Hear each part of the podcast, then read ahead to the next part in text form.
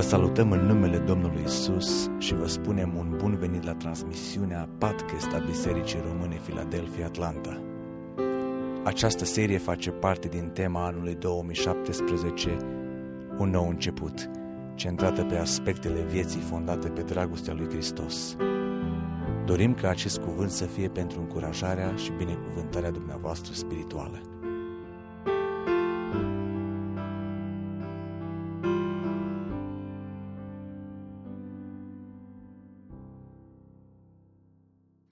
Iubiți frați și surori, în seara aceasta, în seria de mesaje Sacrificiu și Răsplătire, ne uităm în Cuvântul lui Dumnezeu și vom vorbi despre prigoana pentru numele lui Isus.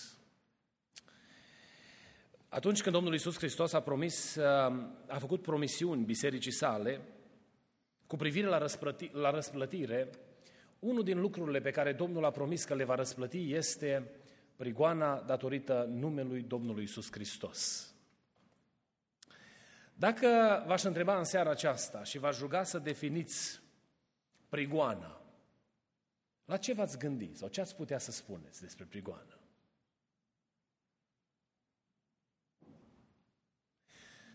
Dacă ați auzit vorbindu-se despre prigoană,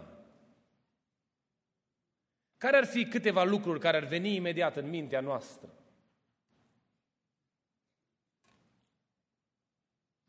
În general, când vorbim despre prigoană, ne gândim la biserica din primul veac,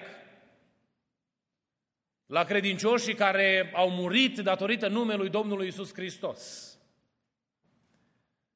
Dar biserica Domnului în toate veacurile a experimentat prigoană. Prigoană înseamnă închisoare pentru numele Domnului Iisus Hristos. Prigoană înseamnă moarte pentru numele Domnului Iisus Hristos. Prigoană înseamnă bătaie sau abuz fizic pentru numele Domnului Iisus Hristos. Prigoană înseamnă marginalizare pentru numele Domnului Iisus Hristos. Privare înseamnă, prigoană înseamnă privarea de, une, de unele drepturi pentru numele Domnului Iisus Hristos. Aia înseamnă prigoană. În perioada în care trăim noi astăzi, la fiecare cinci minute, un om moare pe Terra pentru că este creștin sau datorită convingerilor sau credinței pe care o are în Domnul Iisus Hristos. Statistica asta ne înfioară, nu? Ne uităm și datorită contextului în care noi trăim astăzi, ne gândim că prigoană e ceva foarte departe, undeva în locuri uh, foarte izolate. Știți că este la ora actuală un plan de purificare, spun ei, de purificare a Africii. Și sunt organizații musulmane care luptă pentru curățirea din punct de vedere religios a Africii și vor ca Africa să devină un continent musulman. În Asia, Biserica Domnului geme sub prigoană. Sunt mii și mii de credincioși care sunt prigoniți datorită numelui lui Iisus Hristos. Noi nu avem un obicei să ne rugăm pentru biserica prigonită în mod frecvent în biserică, deși poate ar trebui să o facem. Pentru că frații noștri de credință în zilele acestea trec prin chinuri grele. Vă aduceți aminte de imaginea aceasta arătată de imaginea arătată sub administrația anterioară, de dinainte de administrația aceasta în Statele Unite? Imaginea acelea cu niște bărbați îmbrăca, îmbrăcați în portocaliu, undeva pe malul unei mări. A fost arătată pe, prin liniile mari de comunicare în masă pentru câteva zile, sub o săptămână. Și comentariile au fost foarte subțiri, spunând că ISIS sunt niște criminali, dar neafirmând că, de fapt, oamenii ăia care mureau acolo, îmbrăcați în portocaliu, mureau pentru că erau urmași ai Domnului Iisus Hristos.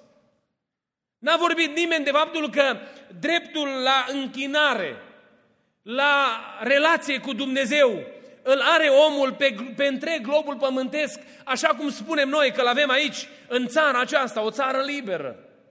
În vremurile în care trăim astăzi. În vremurile în care trăim astăzi. Biserica Domnului geme sub prigoană.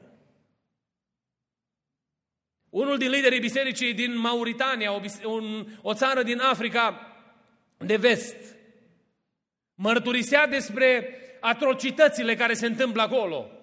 Cum un tată și-a ucis propria fată pentru că a găsit-o cu o Biblie la ea. I-a tăiat întâi mâna și pentru că a opus rezistență, a ucis-o. Și autoritățile n-au luat niciun fel de măsuri împotriva unei asemenea, unei asemenea situații. La un curs de misiologie pe care l-am făcut în anul două mii zece, profesorul care preda se ocupa pentru evangelizarea, se ocupa cu evangelizarea musulmanilor din Michigan, de aici din Statele Unite. Și ne spunea de un caz care este greu de crezut, sau cel puțin pentru mine, atunci a fost greu de crezut, dar ne l-a prezentat cu date concrete și cazul este real, poate fi urmărit, poate fi verificat, spunea el.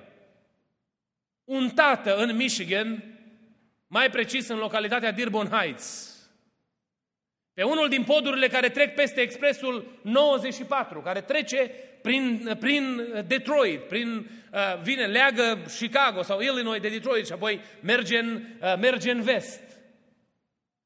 De pe pod și-a luat fata și-a aruncat-o în fața mașinilor și fata a fost ucisă. Cazul a fost mușamalizat.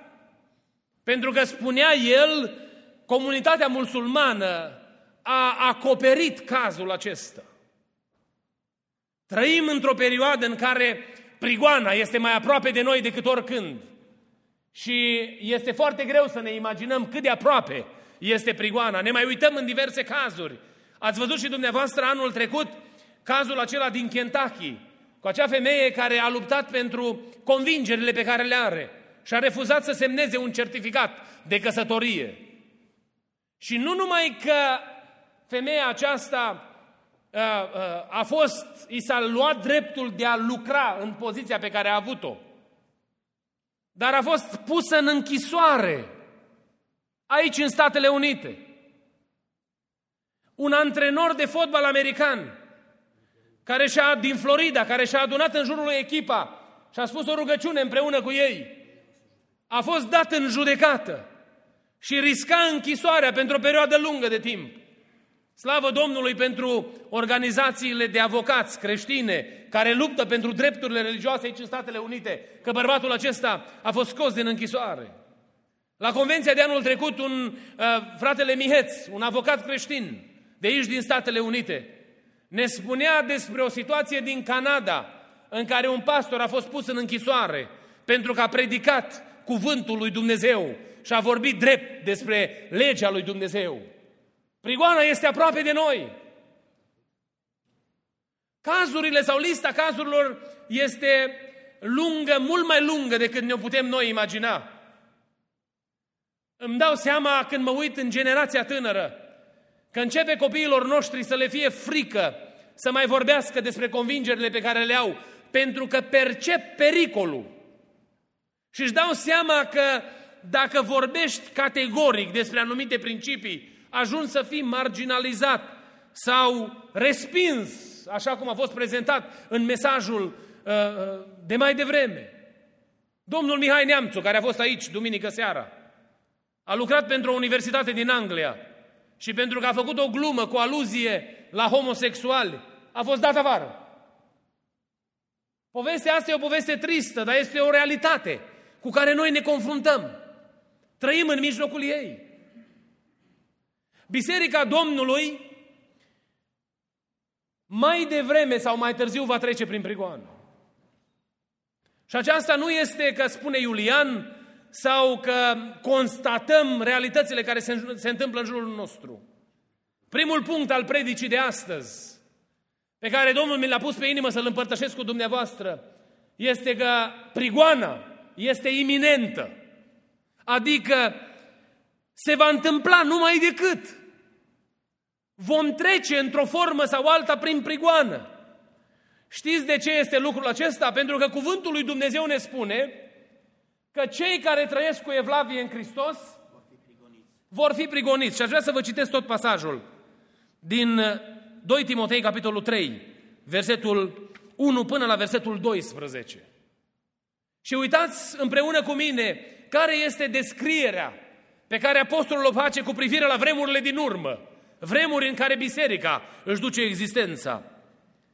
Să știți că în zilele din urmă vor fi vremuri grele, căci oamenii vor fi iubitori de sine, iubitori de bani, lăudăroși, trufași, hulitori, neascultători de părinți, nemulțumitori, fără evlavie, fără dragoste firească, neînduplecați, clevetitori, neînfrânați, neîmblânziți, neiubitori de bine, vânzători, obraznici, îngânfați, iubitori mai mult de plăceri decât, de, decât iubitori de Dumnezeu, având doar o formă de evlavie, dar tăgăduindu-i puterea.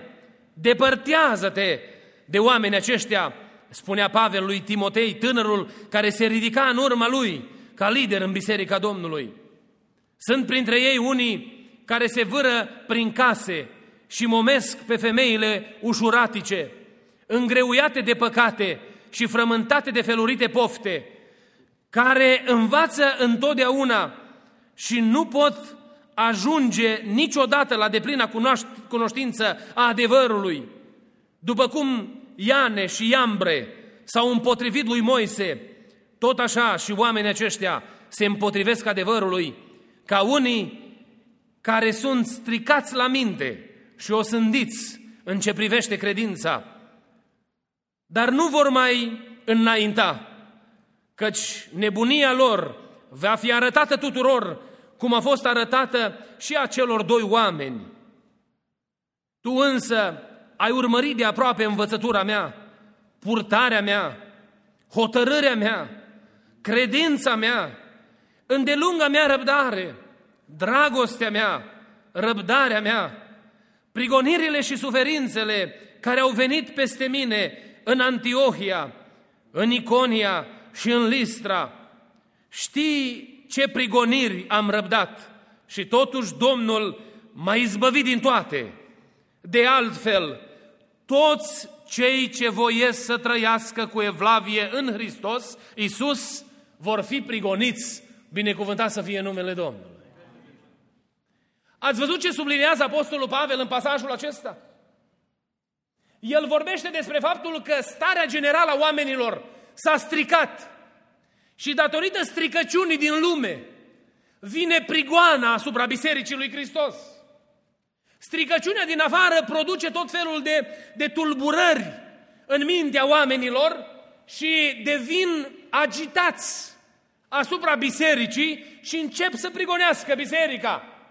Dar stricăciunea aceasta nu afectează numai pe cei de afară, ci spune Pavel că s-a strecurat chiar și în biserică. Și s-au strecurat prin casele celor care credeau cuvântul lui Dumnezeu. Cei mai mulți sunt de părere că aluzia pe care Pavel o face aici cu privire la cei care s-au strecurat în case este că se referă la biserica de casă. Că biserica Domnului era formată atunci din celule în case. Iar oamenii aceștia s-au strecurat în case, în celule, în biserica Domnului și au început să ademenească pe cei care erau stăpâniți de pofte și au început să întindă curse celor care sunt în biserica Domnului.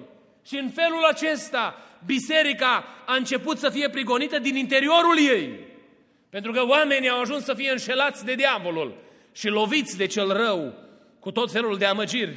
Apostolul Pavel îi spune lui Timotei, uită-te la mine! Că în mijlocul acestei situații am avut foarte mult de suferit. În mijlocul acestei situații, când lumea de afară era stricată și stricăciunea lumii de afară a pătruns în biserică, a trebuit să trec prin tot felul de amărăciuni. A trebuit să port în sufletul meu suferință și prigoană datorită numelui lui Hristos. Și face el o, o altă subliniere aici, că de altfel nu numai eu, apostolul Pavel, voi avea parte de asemenea tratație, ci toți cei care doresc să trăiască cu evlavie în Hristos vor fi prigoniți. Prigoana va veni numai decât. Este iminentă. Nu se poate evita. Biserica Domnului, într-o formă sau alta, trece prin prigoană. Credinciosul, noi ca și copiii lui Dumnezeu, în mod inevitabil, în fiecare generație, va trebui să dăm piept cu prigoana, pentru că iadul întreg fierbe împotriva luminii pe care Dumnezeu o aduce în lumea aceasta prin Biserica Domnului Hristos. Și atunci când noi vrem să vorbim despre adevăr, vom fi prigoniți. Prigoana însă, fiind această, această învățând acest adevăr pe care ne-l comunică Scriptura, fiind inevitabilă, nu trebuie să ne îngrozească, nu trebuie să ne sperie, nu trebuie să ne oprească din drumul nostru. Știți de ce? Pentru că Biblia ne spune că în mijlocul prigoanei Domnul Iisus Hristos stă alături de noi și ne dă biruință, lăudat să fie numele Lui. Domnul stă alături de noi. Despre, despre lista martirilor din Cartea Evrei ne spune cuvântul Domnului acolo, ni, ni descrie, ni prezintă pe acești eroi ai credinței că au primit cu bucurie răpirea averilor lor. Păi de unde au avut bucuria asta? Bucuria asta a fost pusă de Duhul Sfânt în inima lor. Apostolul Pavel, și am să citesc un alt pasaj tot din Timotei, din a doua epistolă, capitolul patru, de data aceasta, de la versetul zece până la versetul optsprezece, când apostolul zugrăvește o altă scenă și vorbește despre acest adevăr, că în mijlocul prigoanei, în mijlocul luptei, Iisus Hristos stă alături de noi. Și aș vrea să vă citesc cuvintele acestea.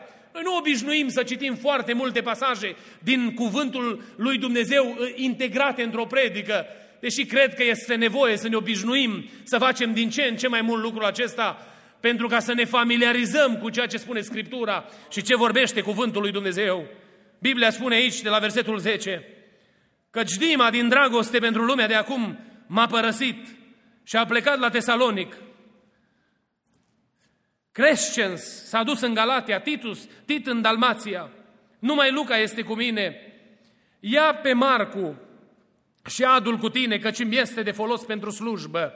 Pe Tihic l-am trimis la Efes. Când vei veni, adu mantaua pe care am lăsat-o în troua la carp și cărțile, mai ales pe cele de piele. Alexandru Căldărarul mi-a făcut mult rău. Domnul îi va răsplăti după faptele lui. Păzește-te și tu de el, pentru că este cu totul împotriva cuvintelor noastre. La întâiul meu răspuns de apărare, nimeni n-a fost cu mine, căci toți m-au părăsit. Să nu li se țină în socoteală lucrul acesta. Însă Domnul a stat lângă mine și m-a întărit, pentru ca propovăduirea să fie vestită pe deplin prin mine și să audă toate neamurile. Și am fost izbăvit din gura leului. Domnul mă va izbăvi de orice lucru rău și mă va mântui, ca să intru în împărăția lui cerească. A lui să fie slava în vecii vecilor. Amin, spunea apostolul Pavel. Imaginea pe care ne-o zugrăvește apostolul Pavel aici este că în momente de dificultate, în momente grele, momentele de apăsare și asuprire, se prea poate ca toți cei care ar fi putut să fie un sprijin pentru noi să ne părăsească. Ar, s-ar putea să rămânem singuri atunci când facem o anumită afirmație cu privire la convingerile pe care le avem. Însă promisiunea pe care o avem în cuvântul lui Dumnezeu aici este că Domnul stă lângă noi, binecuvântat să fie numele Lui. Domnul nu pleacă. Atunci când afirmăm sau când este declarat cuvântul lui Dumnezeu, pentru că aceasta produce prigoana. Prigoana nu este produsă de, eu știu că suntem blonzi sau bruneți, au fost treburi de genul ăsta, s-au întâmplat și în istorie când anumiți lideri au avut o obsesie pe o anumită categorie de oameni și au vrut, domne, toți să fie blonzi. Nu le-au prea reușit, că acum cred că sunt mai mulți bruneți în țara aia decât blonzi. Și probabil că vor domina țara, așa cum sugerează frații. Prigoana n-are de-a face cu vestimentația pe care o avem sau cu hainele noastre, deși și ele oarecum reflectă convingerile pe care le avem. Ca o mică paranteză aici, cuvântul pe care noi îl purtăm în inimă iese în afară în maniera în care ne prezentăm, chiar și din punct de vedere al vestimentației pe care noi o purtăm. Noi nu ne îmbrăcăm ca oamenii care n-au frică de Dumnezeu. De fapt, îmbrăcămintea este o formă de respect. Dacă eu mă îmbrac într-un anumit fel, mă îmbrac pentru că respect pe cel cu care am dialog și nu-l pun într-o situație delicată să trebuiască să se uite prin copaci când vorbește cu mine, nu? Ci pot să am decența unei conversații liniștite. Pentru că ceea ce purtăm în inimă se vede și în exteriorul nostru. Prigoana nu va fi stârnită de lucruri de genul acesta, ci prigoana este provocată, stârnită de proclamarea adevărului lui Iisus Hristos. Și mă rog lui Dumnezeu ca Dumnezeu să ne ajute să înțelegem că responsabilitatea noastră este să vorbim cuvântul, pentru că Hristos s-a angajat că va sta alături de noi atunci când propovăduim cuvântul lui Dumnezeu. Doamne, ajută-ne la lucrul acesta. Și un ultim lucru pe care cuvântul lui Dumnezeu îl subliniază, pe care l-am așezat în mesajul acesta, este că prigoana va fi răsplătită de Dumnezeu. Noi nu suferim pe degeaba. Noi nu îndurăm ocara și batjocurile lumii fără rost. Se întâmplă că unii vor suferi degeaba, că trăiesc duplicitar și zugrăvesc cu o anumită înfățișare, dar în suflet poartă amărăciune, păcat, pe care Dumnezeu le va cântări. Și Dumnezeu nu ne va evalua nici El după înfățișare, ci El va cântări ce purtăm în inima noastră. Va cântări trăirea noastră, ascultarea noastră de Dumnezeu. Și în sensul acesta, unii vor suferi pe degeaba, pentru că n-au avut parte nici de plăcerile lumii acesteia, dar nu vor avea parte nici de Dumnezeu la final. Pentru că pe Dumnezeu noi nu putem minți sau nu-L putem duce cu preș, așa cum cred unii oameni. Dumnezeu cunoaște ce se întâmplă în inima noastră. Noi putem să apărem foarte frumos neprihăniți la exterior, dar în interior să fim uh, uh, copți sau să fim afectați de fără de lege. Să ne păzească Dumnezeu de lucrul acesta. Mă refer la oamenii care trăiesc în adevăratul sens al cuvântului, ca și oamenii credinței, ca și bărbați și femei care mărturisesc credința cu gura și o trăiesc în umblarea lor de fiecare zi. Dumnezeu va răsplăti prigonirile prin care trebuie să treci. Va veni ziua în care Dumnezeu te va chema și își va aduce aminte de data de douăzeci și opt mai, să o punem cu ghilimele de rigoare, a anului o mie nouă sute șaptezeci și cinci, când pentru numele Domnului Iisus Hristos poate ai fost dat afară de la locul de muncă sau ți s-au luat anumite libertăți, n-ai mai avut dreptul să ai acces la anumite resurse. Și în România s-a întâmplat de multe ori că în suprazelul pe care l-au avut anumite, anumiți lideri ai Partidului Comunist, au fost credincioși care n-au mai putut să-și cumpere pâine și trebuia altcineva să cumpere pâine pentru ei. Au fost credincioși care n-au putut să meargă la școala la care au vrut. Mi-aduc aminte de un frate care mărturisea, un frate păstor baptist din zona Banatului, că era la școala de ingineri din Petroșani și a fost chemat într-o zi să dea socoteală de credința lui. Și s-au pus în vedere câteva condiții și i-au spus: ca să poți absolvi școala aceasta, trebuie să te dai pe brazdă, să te afiliezi principiilor pe care noi le avem și să mai renunți la câteva dintre cele pe care le ai tu. Și bărbatul acesta a zis: eu nu pot să fac lucrul acesta. Dacă nu poți să faci lucrul acesta, îți mulțumim pentru participare. Și după un an de facultate a fost exmatriculat, fără drept să se mai înscrie la nicio facultate din România. Și Dumnezeu l-a chemat în slujbă. Mărturisea el după mulți ani că după ce a plâns mult și a zis: Doamne, dar puteam, că doar nu era așa mare lucru să le zic eu una și să fac altceva. Că probabil au fost mulți care au făcut lucrul acesta în vremea comunismului. Și să trec și eu. Însă spunea omul acesta cu lacrimi în ochi că ușa închisă a comuniștilor a fost ușa deschisă pentru lucrarea lui Dumnezeu. Și Dumnezeu a făcut din ele un evanghelist care a adus sute de oameni în împărăția lui Dumnezeu. Prigoana va fi răsplătită. Poate trebuie să fii batjocorit datorită modului în care te comporți și convingerilor pe care le ai. Și oamenii te ridiculizează în jurul tău și spun că faci parte dintr-o sectă sau faci parte dintr-un grup care urăște. Faci parte dintr-un grup de oameni care n-ar avea dreptul să vorbească în țara asta, o țară liberă. Și poate ești marginalizat la locul de muncă. Poate trebuie să-ți mănânci pâinea și uneori să-ți se unească lacrimile sub ochi. Sau poate să ai bareme și să nu poți să treci mai sus, să fii promovat la locul de muncă datorită faptului că faci parte din grupul ăla de oameni. Dumnezeu va răsplăti lucrul acesta. Eu nu știu ce va aduce ziua de mâine. Nu știu dacă noi, cei care suntem aici, va trebui să ajungem la cea mai înaltă formă de persecuție, când va trebui, datorită prigoanei, să fim privați de bunurile noastre materiale. Nu știu dacă vom ajunge să fim aruncați în închisori. Nu știu. Nu știu dacă se va întâmpla și cu noi cum s-a întâmplat cu acel păstor din județul Suceava în perioada interbelică, căruia a fost, i-a fost răstignită soția pe gardul casei și omorâtă sub ochii lui, căruia au fost uciși copiii, unul după altul, sub pretenția ca acesta să renunțe la numele lui Hristos. Și apoi el a fost trimis în Siberia, unde de altfel a și încheiat alergarea pe pământul acesta. Nu știu dacă vom fi puși în situații de genul acesta. Nu știu ce ne va aduce viitorul. Nu știu dacă și pentru noi se va încinge cuptorul de șapte ori mai tare. Dar știu un lucru, că indiferent ce va veni, Domnul pe care noi îl slujim ne va pregăti să putem să stăm în picioare până la capăt, lăudat să fie numele Lui. El nu te va lăsa în timpul prigoanei.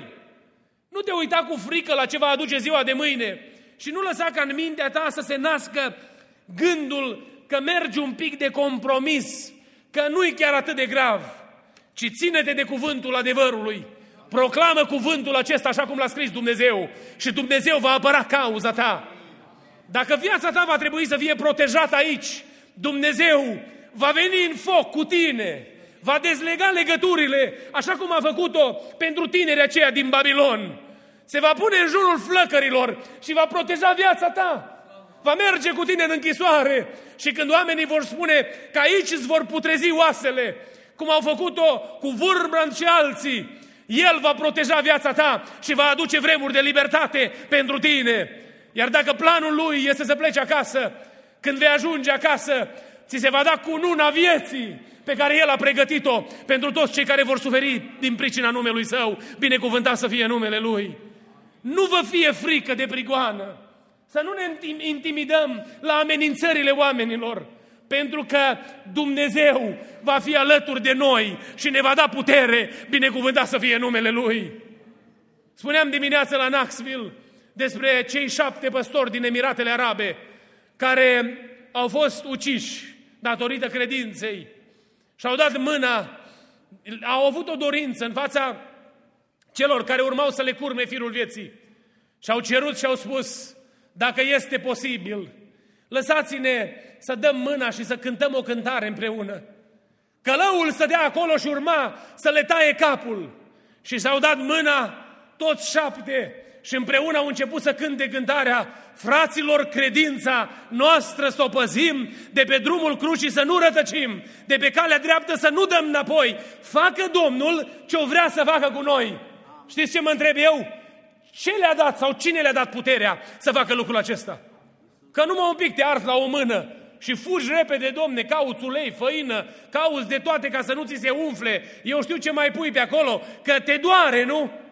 În fața morții să faci afirmații cum au făcut părinții bisericești. Iisus al meu, pe care l-am slujit cu credincioșie pentru șaizeci de ani, în toată perioada slujirii mele, nu m-a dezamăgit niciodată. Și eu astăzi, în fața morții, să-L dezamăgesc pe El? Cine a dat putere acestor oameni să facă asemenea afirmații în fața unor situații limită? Iisus Hristos, Domnul, binecuvântat să fie numele Lui. Eu cred că Duhul Sfânt al lui Dumnezeu este peste biserica Lui și în perioada vremurilor din urmă, El va întări acea rămășiță de urmași care vor proclama adevărul și va face minuni și semne în numele Domnului Iisus Hristos. El va fi în mijlocul lor, binecuvântat să fie numele Domnului. Așa cum au fost pe arenele lui Nero și pe arenele lui Diocletian și altor mari prigonitori ai Bisericii Domnului, când credincioșii, când urmau să fie martirizați, se închinau lui Dumnezeu și binecuvântau numele Domnului, erau arși de vii. Și cronicile spun că mulți dintre ei n-au scos niciun sunet. Ardea focul de la picioare în jos și nu se auzea nicio gălăgie, pentru că peste trupul lor era prezența Duhului Sfânt al lui Dumnezeu, care îi întărea pentru situația respectivă. Roagă-te lui Dumnezeu împreună cu mine, dacă Dumnezeu va îngădui să treci printr-o formă de prigoană, să te întărească prin Duhul Sfânt. Stai legat de Domnul și Dumnezeu îți va da biruință, pentru că Dumnezeu îți va sta alături, binecuvântat să fie numele Lui. Nu te uita cu frică înainte, nu te lăsa descurajat când vezi legile care vin de la Washington sau de la marile tribunale europene sau din alte colțuri ale lumii, ci uită-te cu nădejde la Domnul Iisus Hristos, că izbăvirea noastră vine de la Domnul, care a creat cerurile și pământul, lăudat să fie numele Lui. Stai cu îndrăzneală în picioare pentru adevăr. Nu te clătina nici la stânga, nici la dreapta. Pentru că pentru fiecare cuvânt jignitor, pentru fiecare faptă de ocară, pentru fiecare gest de umilință la care ești supus, va aduce Dumnezeu răsplătire, binecuvântat să fie numele Lui. Eu mă uit cu nădejde spre ziua în care va avea loc marea serbare în cer. Ați văzut cum facem noi aici cu cei care graduează, îi chemăm pe scenă, îi mulțumim lui Dumnezeu pentru ei, că au fost binecuvântați de Dumnezeu. Avem un dar pentru ei, pentru fiecare dintre cei care graduează. Aceasta este doar o imagine pală a ceea ce urmează să se întâmple în Împărăția Cerurilor, când pe marea arenă a lui Dumnezeu vor trece unul câte unul din toți bărbații care au răbdat pentru credința, din toate femeile care au răbdat pentru credința, dată oamenilor odată pentru totdeauna. Și când se va striga numele nostru, noi cântăm că atunci când se vor striga numele vrem să fim acolo, nu? Ne dorim asta. Dar când vom auzi numele nostru, va veni Iisus Hristos însuși și va așeza pe capul nostru cununa vieții, care nu se va veșteji, și ne va rosti cuvintele: vino binecuvântatul Tatălui. Momentul acesta generează în noi impulsul și dorința ascultării de Dumnezeu și indiferent ce va veni peste noi, Dumnezeu ne va da putere să stăm în picioare datorită numelui Său, lăudat să fie numele Domnului. Cei care deja sunteți poate cu capetele acoperite de pere albi, când vă uitați la generația tânără, puneți numele Domnului peste noi și spuneți-i Domnului: Doamne, dacă ei vor fi generația care vor trebui să treacă prin foc datorită numelui Tău, întărește-i și păstrează credința lor. Strigați către Dumnezeu pentru copiii dumneavoastră în fiecare zi și cereți lui Dumnezeu ca Dumnezeu să păstreze credința lor până la capăt.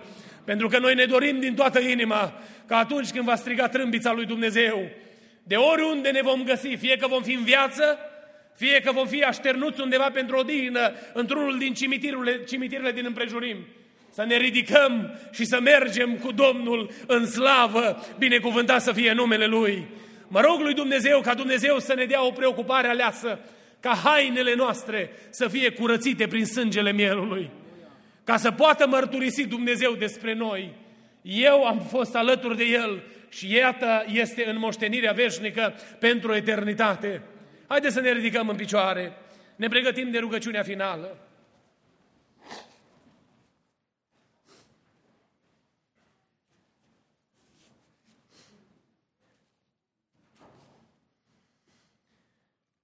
Când ne gândim la prigoană, poate ne uităm la noi și ne evaluăm și ne dăm seama că suntem slabi. Și poate ne îngrozim gândindu-ne: Doamne, dar nu sunt încă pregătit, nu sunt suficient de pregătit pentru aceasta. La felul în care se mișcă lucrurile în lumea aceasta, Biserica Domnului trebuie să fie pregătită pentru situații limită. Mă uit în jurul meu și nu vă spun lucrul acesta pentru a vă speria, Ci vă spun lucrul acesta pentru a vă provoca să ne rugăm lui Dumnezeu, ca Dumnezeu să ne pregătească. O singură decizie plecată dintr-un birou de la Casa Albă poate schimba fața lumii. O singură decizie luată undeva în corturile supreme ale lumii acesteia poate schimba maniera în care ne ducem existența. Pământul acesta stă ca pe un praf de pulbure. Este atât de multă frământare, atât de multă ură, atât de multă răutate în lumea aceasta. Și suntem pe punctul ca la orice moment să asistăm la lucruri îngrozitoare. Biserica Domnului nu mai are timp de a ne juca de-a biserica sau de a ne juca de-a pocăința, ci Duhul Sfânt al lui Dumnezeu ne cheamă în seara aceasta să ne pregătim. Amen.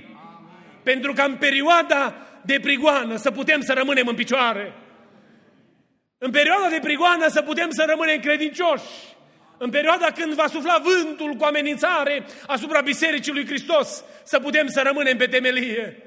Nu știu cum sunteți dumneavoastră, dar eu vreau să mă rog în seara aceasta Domnului și să-i spun Domnului, Doamne, dă-mi putere să rămân pe temelie până la capăt. Să-i spun Domnului, Doamne, binecuvintează soția mea și dă-i putere să rămână până la capăt pe temelie. Să-i spun Domnului, Doamne, binecuvintează copiii mei și dă-le putere să stea pe temelie până la capăt. Nu știu ce simțiți dumneavoastră în inimile dumneavoastră, dar cu gândul la răsplătirea cerească aș vrea să ne rugăm Domnului ca Dumnezeu să ne pregătească. Duhul Sfânt să lucreze în mintea și în inima noastră în așa fel încât atunci când va suna trâmbița lui Dumnezeu să fim găsiți vrednici de împărăția lui Dumnezeu. În a doua parte a rugăciunii aș vrea să ne rugăm pentru două persoane. Pentru sora Diana Pand. Ați auzit și dimineața cei care ați fost la biserică. A fost dusă de urgență la spital la seară. Ne rugăm lui Dumnezeu ca Dumnezeu să se atingă de ea. Amin. Noi credem că Dumnezeu poate. Dumnezeu are putere să facă lucrul acesta. Să ne rugăm pentru ei ca Dumnezeu să-i binecuvinteze. Ne rugăm pentru fratele Steli.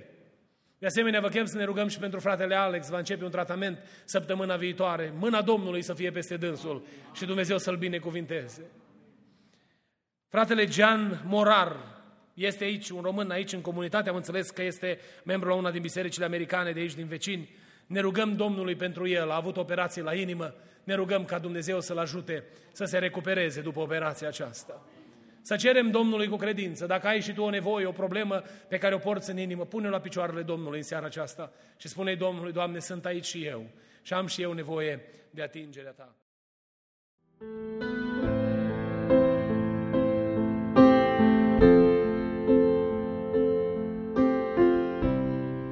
Vă mulțumim pentru că ați ascultat mesajul acestei săptămâni și ne rugăm ca Domnul să vă umple inimile de încurajare și speranțe noi. Mesaje noi vor fi afișate în fiecare miercuri. Dumnezeu să vă binecuvinteze!